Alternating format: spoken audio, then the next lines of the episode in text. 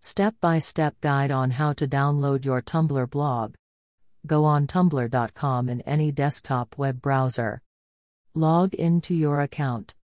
Tap on Settings from the Account menu, located on top of the dashboard. Select the blog you want to export from the options on the right of the page. Scroll down and click Export, blog name. You will receive a message that your Tumblr export backup is processing. This step may take some time according to how much data is in your blog. Check from time to time for a while to see if the process is complete. When the content from your blog is finished collecting, a download backup button will appear. Hit the button to download the zip file with your blog's content.